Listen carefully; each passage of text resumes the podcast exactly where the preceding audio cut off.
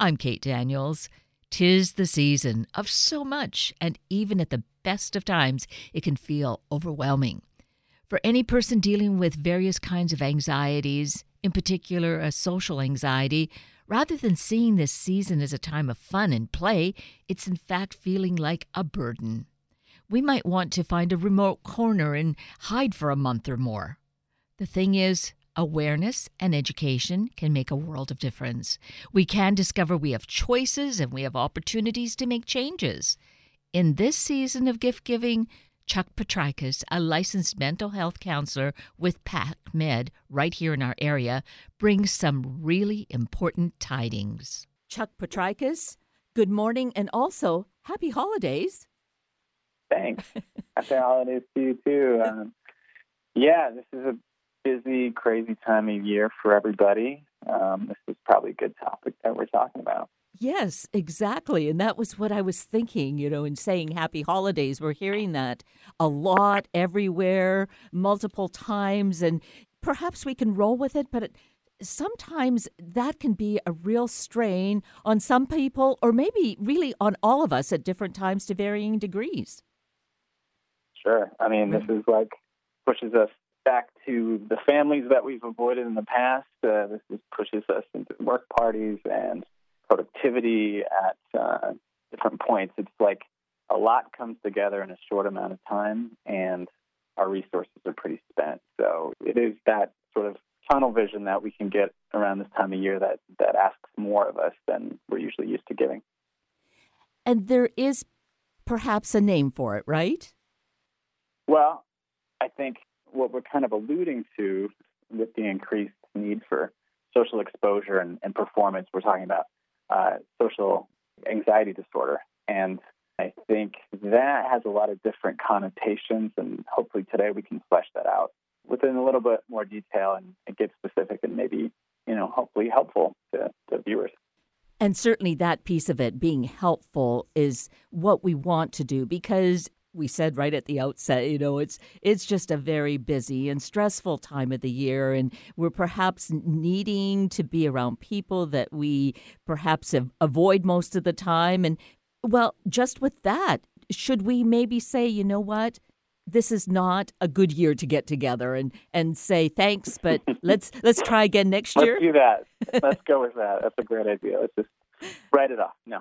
Um, yeah, I, I think um, avoidance is like the number one, you know, toolkit in most people's box around things that I don't want to do that I have to do. You know, I think most of us have put things off into the last minute. I mean, there's of course some of us out there that that go right for it, but I think when we're talking about social anxiety, we're talking about anxiety in general. That's what I hear the most, you know, with the patients I work with and people over the years. Just, you know, I walk around it until it bites me. And that hasn't usually worked out so hot for them. And that's usually why they're in my office to try to get some help about skills or strategies or, you know, sort of what am I doing wrong or what can I do differently. I like that. Let's rule out avoidance. Let's see how we can be more proactive and make this work for us in the best way possible. Yeah. And I think maybe just sort of set the field a bit here.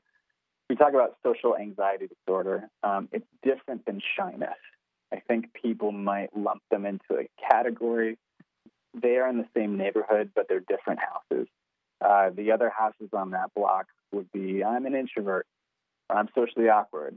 These are all sort of in the category. A lot of introverts being out in the Pacific Northwest, we can relate to this. Seattle freeze and all that stuff.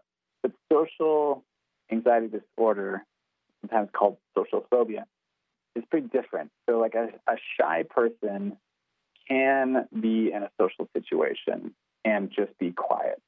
They can hang in there, they can listen, they can take in information. Their body's not freaking out.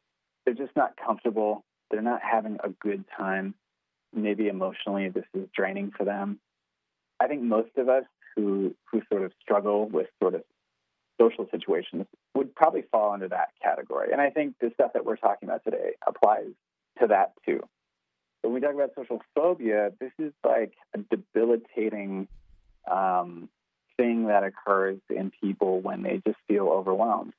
Uh, that the thought of going to this party, this meeting, um, might actually kill me.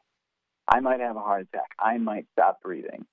Some fear and dread takes hold of me that increases my heart rate, increases breathing, my circulation changes, the whole physiology changes, and and they may be sitting in that state before this social thing happening. They may be in this for days, sometimes even weeks, and that's rough. Because just the anticipation, knowing this is coming, could be days, weeks, or even months. Is that what you're saying? Yeah, yeah, we call that anticipatory anxiety. I mean, imagine if uh, you know somebody's thinking about you know throwing a, a 70th birthday party for one of their parents, so they know this is coming for years. They might have years to actually think, ruminate, and imagine all the ways that's going to go wrong. And slowly they're like sort of inching forward to this day, you know. And in the meantime, it's causing all these other problems for them um, just to sort of manage uh, their daily life, to organize information. There's this buzzing, there's this static that's that's occurring, and people with this, um, you know, I've seen several patients over the years. They're agoraphobic. You know, they don't leave the house. Agoraphobia is just the fear of like open spaces. But that definitely applies to leaving my front door. You know, we have all these services that'll deliver groceries to your house. Amazon will deliver products to your house. I mean, ostensibly, you could live an existence where you never left the house.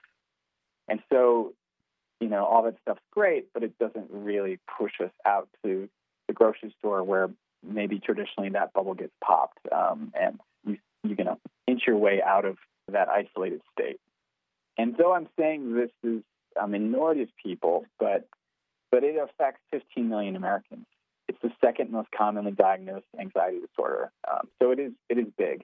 And the ironic thing is, it's the least treated. So only five percent of that 15 million actually come into therapy, actually start to work on this, because the very idea of coming out to a building and telling somebody about this stuff in itself, like where do you find the strength to do that? Like how do you how do you get out of that place? You know. So hopefully there's a friend or relative that can walk beside somebody like that to help them get the help they need. Yes, absolutely. So that is good to know. There is the help available. Now it's going to take what? Shall we call it courage? It's going to take a push, uh, maybe reaching out to someone who we are comfortable with to go with us to start that path? Yeah, I think there's a lot of ways that this can happen. So I had a had a kid who I worked with. He's a teenager, got bullied pretty terribly at school. So he stopped going to school, stopped leaving the house. He would ride in the car with his mom. He trusted his mom, but she would need to choose specific streets so that he would avoid whole neighborhoods because he was so worried about being seen by anybody from his old school because not only was it the bullying that he was ashamed of, it was now the humiliation of having to drop out of school and look weak because of that. So the way in which we actually got him into the office was that I told his mom, have him come with his dog. And so for him, that animal, you know, was a non judgmental, safe aid for him and it allowed him to go places and do things that he wouldn't normally do. And I think there's a lot to that sort of psychic connection that people have with animals, especially people with social phobia. They don't trust people, but animals are safe. They don't judge me. They don't look at me. And I think for people with um, social anxiety disorder, it's the perception that people are going to look at me, judge me, make assumptions, and I will be quietly humiliated. And I don't even have to see that. I don't even have to hear it. I'm just going to believe that it's occurring. And I'm going to fast forward the tape to the worst case scenario. So, you know, got this kid in the office and began to work with him. And then after a while, he didn't need the dog anymore. After a while, he didn't need his mom anymore. And so we saw that gradual confidence that that bubble needed to get popped first, for sure. So that is very encouraging. There was progress. And we won't talk about timeline because I imagine it's very different for every person. For sure. Yeah. Um, I think this is the sort of thing that you have to be working with somebody with a lot of patience, a lot of flexibility. Um, this is this is not a therapist with a lot of rigidity or structured, or we're going to run you through a 12 week program. And you know, there's some of these programs on the, the internet just about like sort of rapid exposure and that's not my bag. I don't know how that works as much, but for me, it's a lot of patience, time, understanding, and empathy for to validate the emotional experience for people like this. Though it's not my experience or necessarily yours, I can definitely relate to it and certainly say, let's start really small. Let's start really small. Let's go on YouTube and watch a scene of people hanging out together. You know, the most gradual exposure you could, or listen to crowd noises. And you do that in the office and, and you sort of walk up that ladder of fear until, you know, you get them to the end goal, which might be, you know, going back to school or attending that office Christmas party and making conversations with people. So there needs to be an end goal, but it needs to start really small. And I think, you know, that pace, that timeline, yeah, is anyone's guess but it's good to have some, you know, specific destinations in mind. So, because we've spent a little more time uh, kind of uh, discussing this situation, so the end goal then with this teenager was perhaps then being able to go back into the classroom? Yeah. And uh, they ended up going to online school as like one of those sort of gradual steps.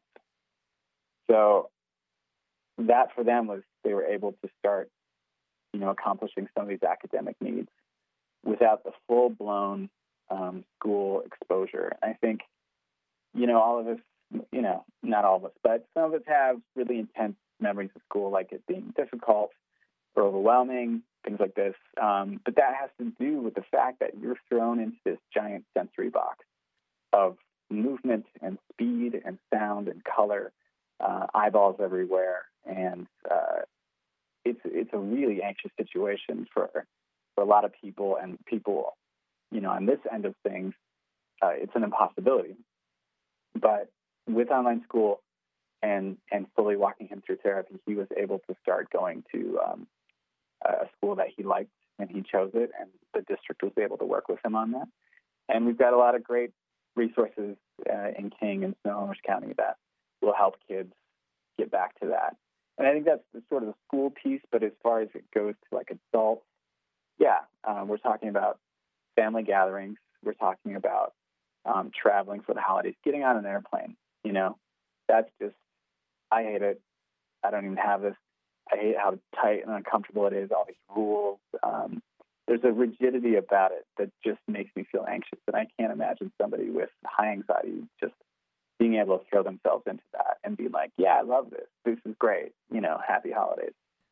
And having just been on on a trip, the lines, the endless lines we need to go through and you know, even during a non-busy period of the year, there's still these crowds. So for someone that's dealing with anxiety that has a social anxiety disorder I think to have to travel through airports would probably be not the best sort of thing to do during the holidays this holiday season. Yeah, I mean, don't push yourself into it if you're not ready. You know, maybe this is the year that you make some good boundaries around skipping it. But, you know, like don't do that until you've gotten some help and, unless you've gotten some coaching. Um, because it's not going to go well. You're not going to have a fun time.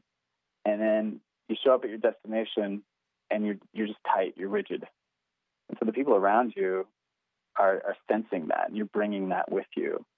So then that reinforces all all of your worst fears, like this was a terrible idea. See, look at I can't do this, I can't hack it. Everybody hates me, everybody judges me.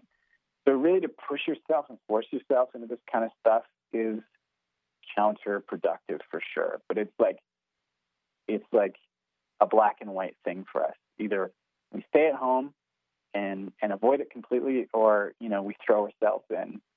And I think what I propose and the kind of work that I do, and for people listening, is to go see a professional and start with uh, that gradual CBT uh, exposure therapy, where, where someone can walk you through slowly around um, the memories that you have, the associations you have with this sort of thing, see where it came from and the, the beliefs around that, and, and then you begin to challenge those beliefs slowly and find that actually I wasn't right about this. This was an assumption, or this is a belief that I've held on to a long time. I don't know where it came from, but it's just not true anymore. And so I have less fear after practicing, you know, going over the same ground over and over again. Um, even if that means, um, you know, rehearsing something with the, the therapist, rehearsing a conversation, or talking to a barista, saying hi to somebody um, at a coffee shop. You know, that's that seems like a small thing for most of us, but for people who are highly anxious about social things, that's a big deal, and that's a big progress for them. And you know, say hi to that barista every day until you get comfortable. This is so beautiful to feel this kind of help being available, that it is so empowering to know that we go at our own pace, to not look at, oh, well, I should be, or someone's telling me I should be doing such and such, but you're really letting us see, take it as you you can slowly and and finding the most perfect therapist for yourself. It might, would you say, Chuck, that people might need to interview one or two people to to find out where they're comfortable working with someone? Yeah, I you know I think therapy is like dating. You got to go on a few dates. You got to go on many dates before you find uh, somebody who fits well. You don't want to just grab the first one that comes along. You know, it might be a bad match, and it doesn't work, and then you blame yourself for being incompatible or you did something wrong.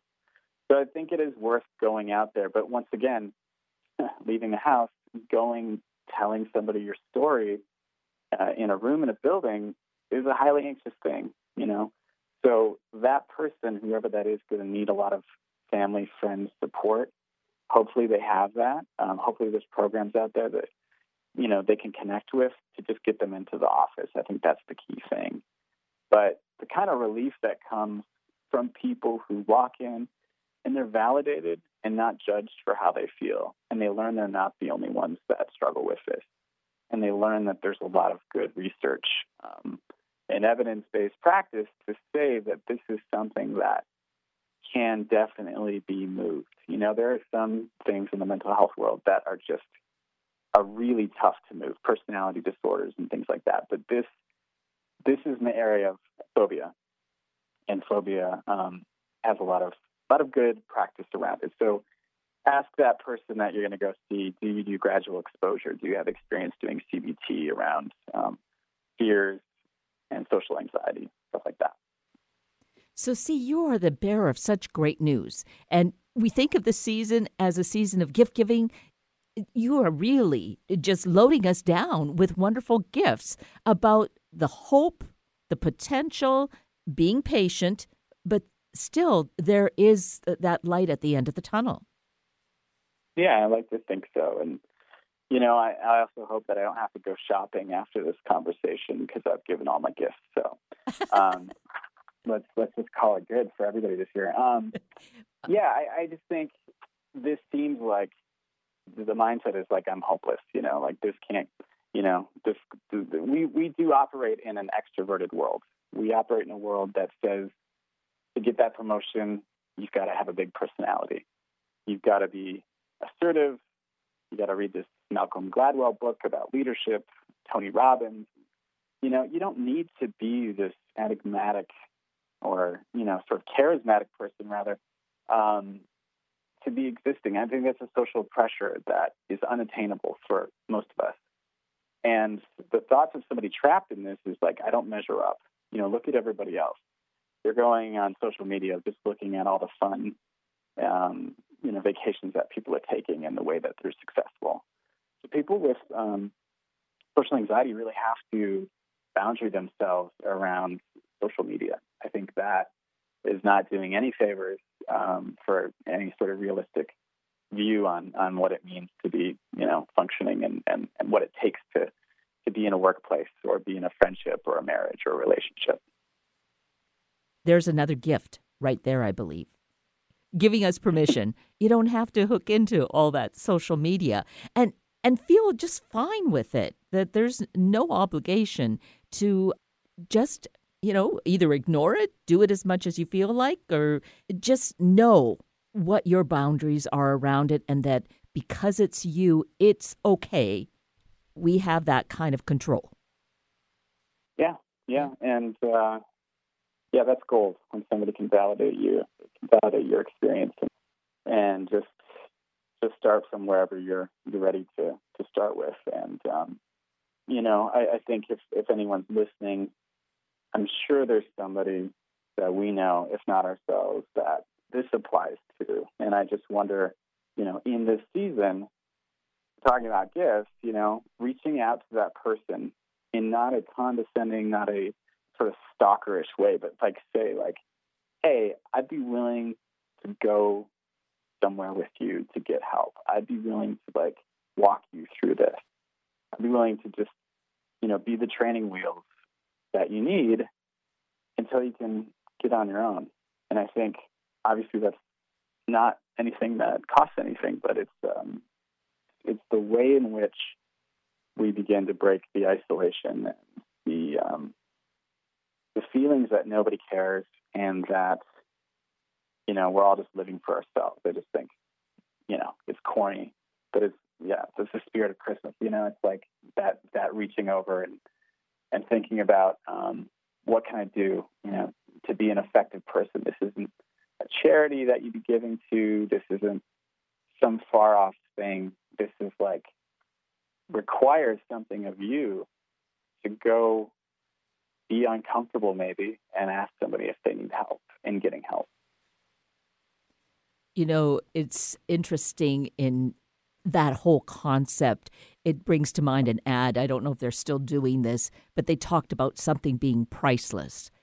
And that's what I feel this kind of gift, reaching out to someone when we have a sense of it and acting on that sense and just offering, you know, being uh, kind and doing so, being compassionate and, you know, just reaching out. That is really, I think, the golden gift. Yeah, and that's that's a very like hands and feet thing right there. And I, I think the other part of this that you know, is worth mentioning is that you know medications can do a lot. Um, I don't. I think that's sort of a, a dirty word in our world because of the opioid crisis and uh, the ways that things are getting abused. But we're talking about antidepressants. We're talking about beta blockers, SSRIs, things that work within the body's system. The serotonin levels in somebody. Serotonin is, is one of our feel-good chemicals. Um, a lot of it's generated from our gut, and people who have high anxiety or social anxiety often have too little of this chemical or too much. And what medication can do is to level out that chemical to give it regular levels. So then you have that chemical piece that's sort of leveled out. And then all of a sudden, things have shifted in your world. Not like, you know, maybe 180, but enough that you can begin to function that you can walk into situations. And then it breaks this belief that there's something broken about me. There's something wrong with me. Um, I, I make mistakes. I'm I'm somehow, you know, a failure. So it takes the narrative away from that, and it kind of reduces it. Sometimes with certain people, that it's just simply a chemical imbalance. And like, what a relief for somebody taking a medication just to realize this is a short circuit, and now I can start working on you know these other parts of myself that I haven't even been able to access. So I do want to encourage people, you know, the best combination of of getting better in this field is seeing a therapist and seeing a psychiatrist and the medication and the talk therapy working hand in hand is going to give you the best outcome. So just another avenue for for feeling better. Obviously, wine and turkey are, are great, but you know they can only do so much.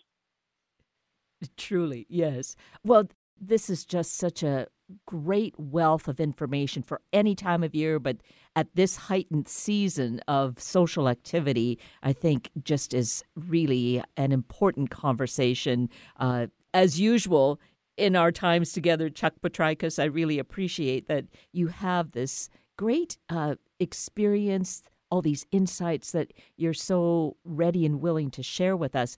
And I think we should mention uh, the website for PacMed for Pacific Medical Centers because uh, there, you know, people can find s- details about locations, doctors, insurance coverage, all that sort of thing, right?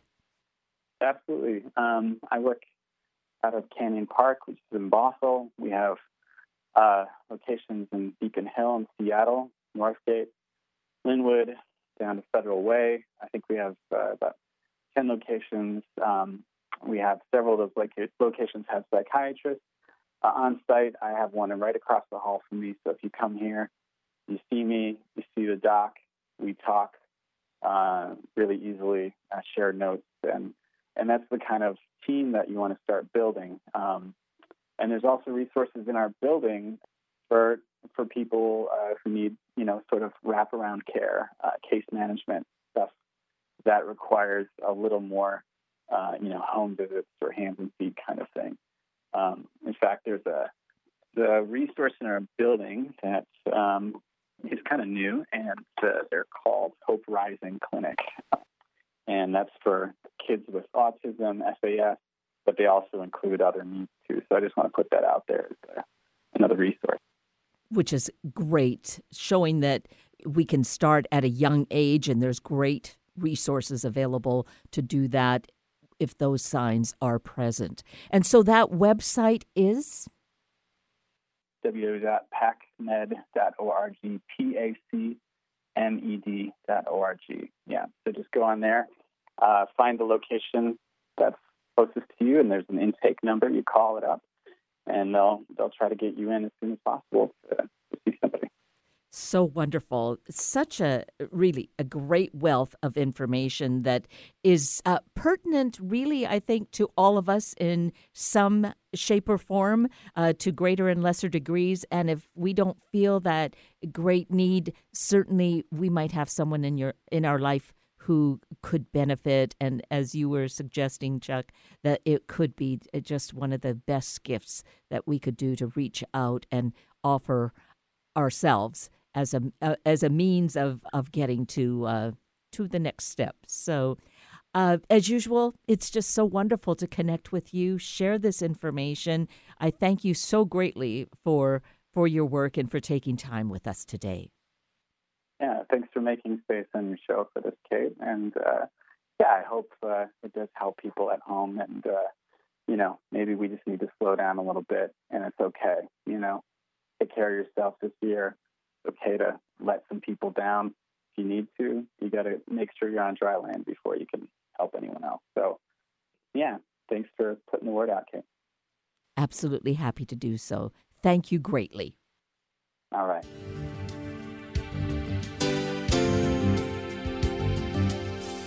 This is Mandy Ringenberg with a Sunday morning shout out.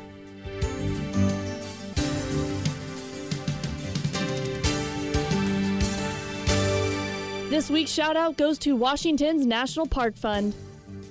Washington's National Park Fund is the official philanthropic partner of our cherished Mount Rainier, North Cascades, and Olympic National Parks. Their mission is to raise private support to deepen the public's love for, understanding of, and experiences the state's national parks.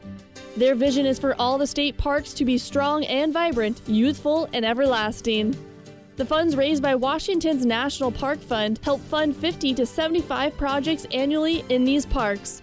The organization works closely with the superintendents of each of the three national parks who select the priority projects for the respective parks. The projects fall into four core areas advancing science and research, improving visitors' experiences, expanding volunteerism and stewardship, and providing for youth and family programs. Washington's National Park Fund has enabled the purchase of critical search and rescue equipment, countless miles of trail maintenance, wildlife studies, meadow restoration teams, the removal of invasive species, shrinking glacier studies, and many other projects. The nonpartisan organization is led by CEO Lori Ward, who works with a team of four dedicated staff members and more than 20 passionate and engaged board members. Learn more about Washington's National Park Fund on their website, WNPF.org. That's WNPF.org.